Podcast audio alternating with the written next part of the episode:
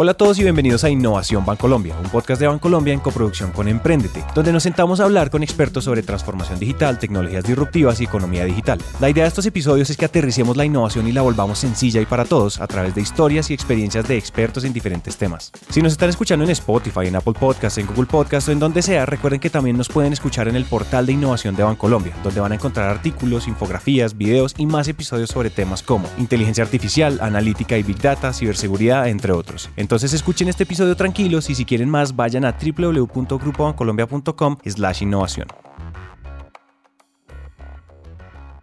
En esta oportunidad nos sentamos a hablar con Julián Cadavid. Él junto con su equipo son los encargados del desarrollo de modelos digitales de Bancolombia, o sea, son los que están detrás de las plataformas digitales que surgen como iniciativas y que se tienen que volver modelos de negocio. Por eso escuchen atentamente, porque durante esta media hora escucharán una lección intensiva de cómo crear plataformas digitales. Eh, nosotros ayudamos en lo que es toda la estructuración de negocios digitales con una metodología de business design. Vemos que el concepto es un poco gaseoso cuando uno lo escucha así, pero digamos que eh, en términos generales ayudamos en la estructuración de todos los componentes que debe tener un negocio, ¿cierto?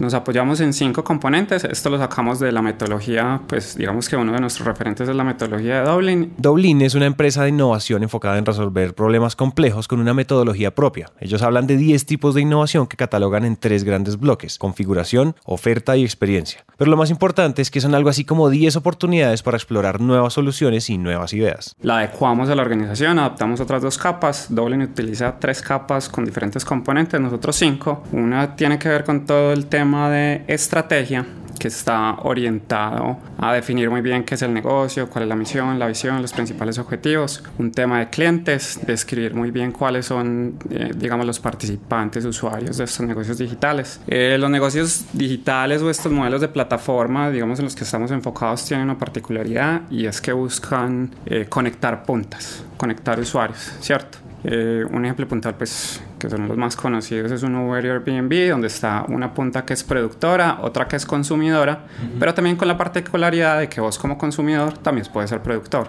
O sea, vos, vos llegas y alquilas un, un, apartamento en Airbnb porque vas a viajar, no sé, un ejemplo puntual a Estados Unidos.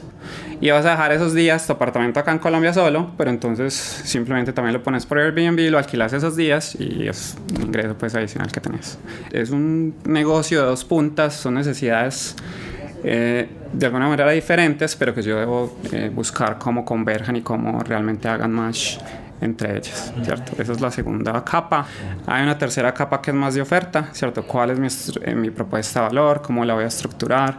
¿Cómo voy a facilitar que estas plataformas, eh, perdón, que la plataforma pues, realmente le agrega valor a, a ambas puntas? Y de alguna manera también cuál va a ser mi, ese roadmap eh, ¿cierto? Que voy a empezar a, a, implementar y cómo voy a mejorar mi producto. Y para construir eficientemente esa hoja de ruta necesitamos entender cuáles son esos puntos casi que obligatorios para construir una oferta de valor. Los tres elementos claves, eh, digamos, de la oferta, uno es atraer a los clientes y atraerlos más con estrategias de mercadeo pull más que push. Eh, facilitar o darle herramientas para que ellos realmente puedan montar su oferta, sea fácil de que el otro público la, la, la evidencie.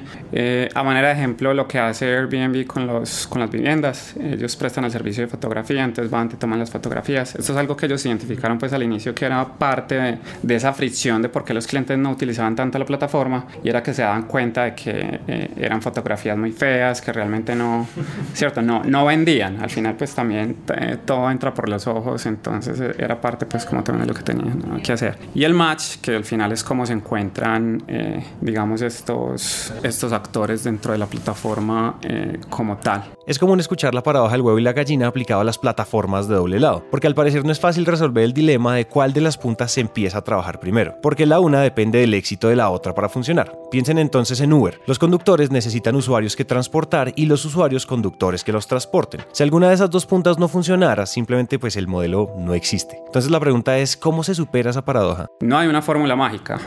Eh, hay diferentes estrategias de, dependiendo de tu modelo de negocio. PayPal es un ejemplo. Ellos utilizan una estrategia y qué pena que utilice pues, palabras en inglés, pero digamos la traducción al español a veces es difícil, que es piggyback. Piggyback, en esencia, es una fórmula que permite utilizar la red de contactos de otra compañía para vender tus productos a través de su red, a cambio pues de una comisión. Que entonces PayPal lo que hace es que se pega de eBay, que ya es una plataforma consolidada con usuarios, donde simplemente se convierte en su botón de pagos para que los clientes de eBay lo empiecen a utilizar. Ellos tuvieron un problema después y es que no había mucha adopción, por lo que les empezó a tocar también a, incentivar a esos usuarios de, alguna manera, dándoles 10 dólares por su primera compra, ¿cierto? Para que lo empezaran a utilizar e inclusive un tema de referidos para que ellos eh, se fueran en ese mismo camino y empezaran a referir y se creara como ese voz a voz o, esa viralidad dentro de los mismos usuarios de, de eBay o conocidos pues también de, de los compradores. Piggyback es un buen ejemplo para mejorar el éxito de las dos puntas. Pero igual como sea, hay muchas más estrategias que se pueden aplicar dependiendo del tipo de negocio que tengamos. Hay diferentes estrategias donde no necesariamente tenés que, empezar a montar los dos al tiempo, sino que te vas por un, lado, creas toda la propuesta de valor de uno de, de los usuarios, sea consumidor o productor, súper bien establecida y luego una vez e-, ese, esa punta esté muy bien establecida con una masa crítica, simplemente empiezas a montar la, la, los otros usuarios de la otra punta. Ese es otro. Hay otro que es eh, Marquee, que por ejemplo es encontrar quiénes son esos influenciadores en el mercado y de alguna manera pagarles para traerlos a la plataforma, ¿cierto? Ah, que, que arrastren a su... Exacto, a sus seguidores y todo que lo empiecen a utilizar. Hay una que es el Big Bang que, por ejemplo, la utilizó mucho Tinder cuando salió y era que eh, hacía como eventos puntuales en diferentes ciudades localizadas donde simplemente les decía, esta es la, la nueva aplicación de citas para que la bajen, esto, lo otro, Al final del ejercicio lo más importante es entender muy bien los dolores del mercado porque para escoger la estrategia correcta siempre hay que estar atento a las capacidades instaladas y lo que el usuario demanda. Además, hay algo muy importante. El dilema del huevo y la gallina en las plataformas digitales no es un paradigma que aplique únicamente al origen o al primer momento de una tecnología, sino que hay que ser muy cuidadosos de mantener el equilibrio a lo largo de toda su vida de toda su existencia, porque es muy fácil que cualquier punta de repente se crezca muy rápido y de nuevo el círculo virtuoso se rompe que es lo que se llama el network effect. Hay un ejemplo muy conocido que es eh, el de Uber, el de la servilleta. Explíqueme su modelo de, negocio en una servilleta. Entonces él llega y empieza a rayar y dice, eh, si yo tengo más eh, conductores, voy a poder cubrir más zonas geográficas ¿cierto? Si, tengo, si cubro más zonas geográficas, voy a disminuir los tiempos de espera, que esos que los, los usuarios, o sea, esperar por el servicio. Voy a tener un, un, costo o un precio mucho más barato para el usuario y por ende, al tener más usuarios, entonces también los, los conductores se van a ver beneficiados, y van a querer unirse muchos más conductores a la plataforma, ¿cierto? Entonces ese es el network effect que yo tengo que crear, que es ese círculo virtuoso de entre más usuarios y más interacciones vayan teniendo, pues va a ser mucho mejor para la plataforma. Y eso me genera otro efecto que es el lock-in, que es como yo realmente engancho al cliente en mi plataforma y lo vuelvo parte de su cotidianidad. Entonces él no siente, él no siente esa necesidad como de eh, hay una palabra que es multi-homing, que es como cambiando entre aplicaciones. Entonces, ah, no, el que primero llegue. Entonces llego, abro Uber y si me dice que menor tiempo y menor precio, entonces me voy por Uber. Pero al mismo tiempo estoy abriendo eh, Easy Taxi, Cabify, no sé qué otras hay en el mercado, pues esas son como las que más conozco. Eh, también a ver qué precio tiene y, qué, y en qué tiempo llega, ¿cierto? Entonces, y ahí toma la decisión. Sí, ahí toma la decisión. Ese es el multi-homing y eso es, digamos, algo que, que, las plataformas, pues dentro de su, de su roadmap de crecimiento, tienen que tratar de, de, evitar también. Un ejemplo es el de, el de Facebook. Facebook, eh, pues vos todas las fotos las montabas en Facebook, ¿cierto? Sí. Hasta que apareció Instagram, se empieza a conectar con Facebook y vos empezás a ver en Facebook que la gente no montaba las fotos directamente en Facebook, sino que las montaba a través de Instagram pero las compartía en Facebook porque, te dejaba, ¿cierto? Entonces de alguna manera Facebook se dio cuenta que estaba perdiendo ahí parte de, su network effect, de una de las eh, features que, que, realmente caracterizaban a la plataforma y por eso es que en el 2012 lo adquiere por, un, por mil millones de, de dólares, ¿cierto? Ese concepto de network effect es el que explica muy bien cómo mantener el equilibrio entre las puntas y hacer que funcione todo para distribuir beneficios a los dos actores de las puntas. Dicho esto, ya entendimos entonces el componente de cómo atraer clientes, pero aún faltan dos muy importantes. Las otras dos componentes son configuración y experiencia. Configuración va más atada a, todo el, el modelo eh, operacional, cuál debería ser la estructura que debería tener ese nuevo, ese nuevo negocio, ese, esa unidad de negocio, esa startup, eh, cuál es el modelo de ingresos, cómo vas a monetizar, eh, si vas a, digamos, cobrarle a las dos puntas, si vas a cobrar una punta y financiar la otra, ¿cierto? Que son, no son decisiones menores y si bien al principio no debe ser la principal preocupación, sí hay que tener y ser muy consciente desde el, desde el primer día cómo vas a llegar a, ese, a esa monetización a futuro. Generalmente estas, estas compañías nacen es con la intención de generar una masa crítica importante y luego ir adicionando componentes eh, adicionales a esa propuesta de valor por los que yo pueda cobrar, ¿cierto? Si ustedes miran, Instagram nunca te cobra pues no te cobra. De pronto ya sí cobra eh, por temas de publicidad y porque sí, ha empezado pues como a, incluir otros, otros oferentes dentro de la misma, pero vos como usuario no te cobra. Pues y si a mí me cobraron por, por, por publicar una foto, pues te digo que eh, gracias, pero no gracias. La monetización al final es un, es un poco fricción y genera fricción en el network effect porque si a vos te empiezan a cobrar por algo que, que vos venías consumiendo gratis, vos sos como, pues no, entonces son cosas que hay que manejar con mucho cuidado y realmente que eh, los usuarios, eh, sea la punta que yo esté cobrando, realmente le vea el valor de por qué, por qué está pagando. Y para este punto estoy seguro que la pregunta que nos ronda a todos en la cabeza es ¿cómo se hace para volverse una plataforma paga después de haber sido gratis?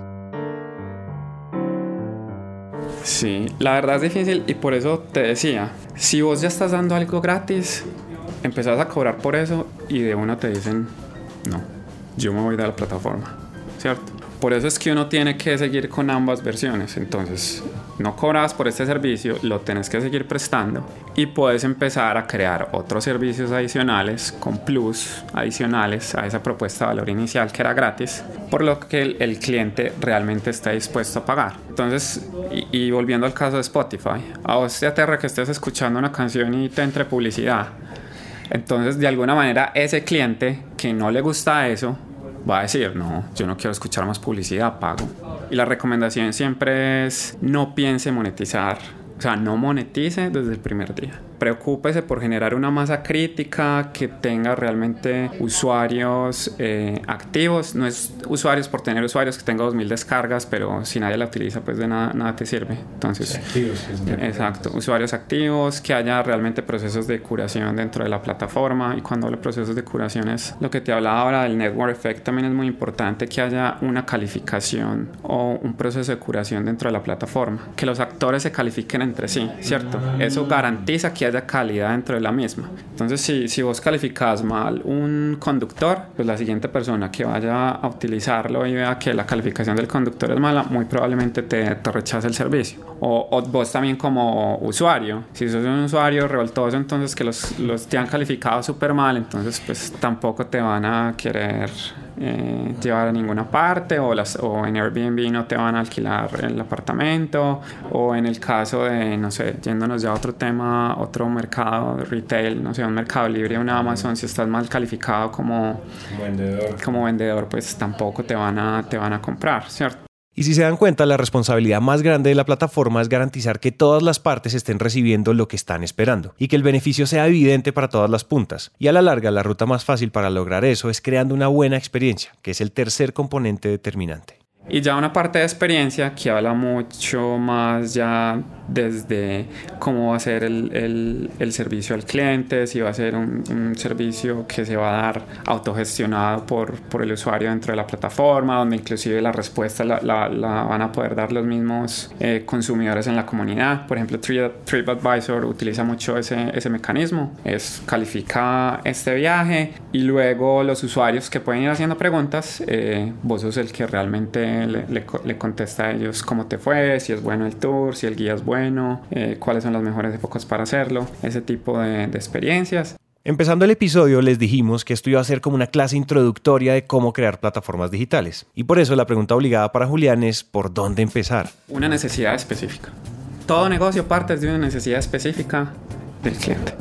¿Qué, hizo, ¿Qué hicieron las personas de Airbnb? Se dieron cuenta que había una necesidad específica en vivienda cuando yo viajaba, eh, sobre todo en épocas en las que habían conferencias en estas grandes ciudades, eh, San Francisco, Nueva York, era imposible encontrar un lugar donde quedarse. Entonces empezaron a decir, vamos, eh, acá hay un colchón, un sofá donde se puede quedar la gente, eh, pues empiezo a, a alquilarlo, ¿cierto?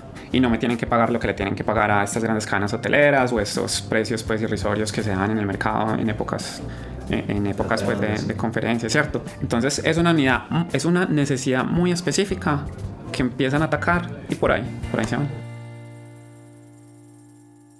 Queda claro que empezar siempre es cuestión de analizar al cliente y su necesidad. Esas siempre son las respuestas reales y las que dan los insumos para crear soluciones. Pero igual sigue siendo cuestión de trabajo y entendimiento. No hay receta segura para saberlo con certeza. Pero de lo que sí podemos aprender rápidamente sobre esos errores de novato que nos podemos evitar. Yo creo que es querer monetizar desde el primer día y pensar más en temas de monetización que realmente eh, darle un valor agregado al cliente. Y pensar que la estructuración que yo hago hoy y cómo planeo el diseño del negocio hoy va a ser el mismo seis meses después. Eso es altamente iterante. Esto es algo evolutivo, es muy de iteraciones, de yo tengo que ir, probar con el cliente, ver si sí es, si no es, volver, replantear, ¿cierto? Entonces no es algo que yo lo puse en, un, en una hoja y quedó sobre piedra, ¿cierto?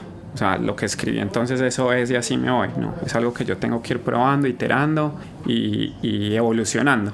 ¿cierto? y por eso es que dicen que yo nunca termino el trabajo, yo todos los días debo estar evolucionando mi modelo de negocio y también viendo cómo innovo pesar de que estas compañías son altamente innovadoras, uno de sus grandes retos es ver cómo seguir innovando. Que por eso también es que muchas, eh, la innovación se vuelve una innovación abierta. Entonces invitan a desarrolladores para que participen y construyan sobre las APIs que ya tiene eh, la plataforma precisamente para eso, porque saben que... Eh, toda la producción y toda la creación de valor no es solamente interna pensar que porque yo tengo una masa crítica de clientes, una marca potente en el mercado eh, y, una, y un capital que puedo invertir, eh, es más fácil generar modelos de plataforma o crear esos network effects. Sí, no, eso no te lo garantiza. Eso, eso no lo garantiza. Eso no lo garantiza y, y para la muestra, pues Mira también que Rappi no tenía nada, partieron de cero, una necesidad muy específica que realmente era un dolor para los comercios y, ya es una compañía totalmente posicionada y no tenía nada, ¿cierto? Puede que te facilite ciertas cosas, pero no te garantiza el éxito de, de un negocio de plataforma. Para acabar este episodio quisimos preguntarle a Julián sobre su perspectiva acerca de los negocios en el marco de la transformación digital, porque hoy el concepto de escalabilidad está muy asociado a la tecnología y a las plataformas digitales. La escalabilidad te la da el modelo operacional.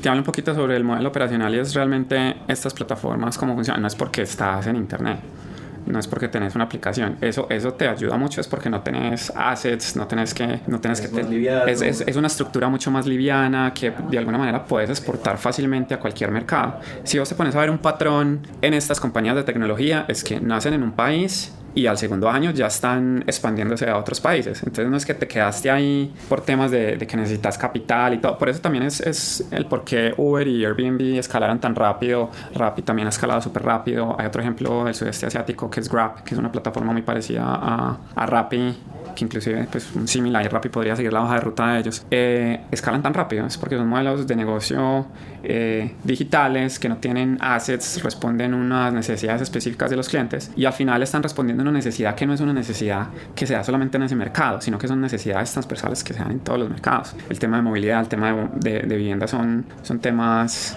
pues que no son exclusivos de una sola, de una sola geografía, ¿cierto? El tema de entrega a domicilios en los restaurantes también. Entonces digamos que eh, es una necesidad que es transversal a cualquier geografía y como te decía también el modelo operacional no necesitan una estructura muy pesada en términos de, personas inclusive pueden operar la plataforma con personas acá desde, desde Colombia o sea tener, tener la plataforma en, en Argentina pero eh, que la operación sea acá. Allá tendrán de pronto una fuerza comercial alguien pues como que logre las alianzas y que de alguna manera eh, platanice esa operación en el país. La adapte la... La, la adapte sí como las condiciones locales pero pero Digamos que eso es lo que da realmente e-, ese, ese, tema de, de escalabilidad.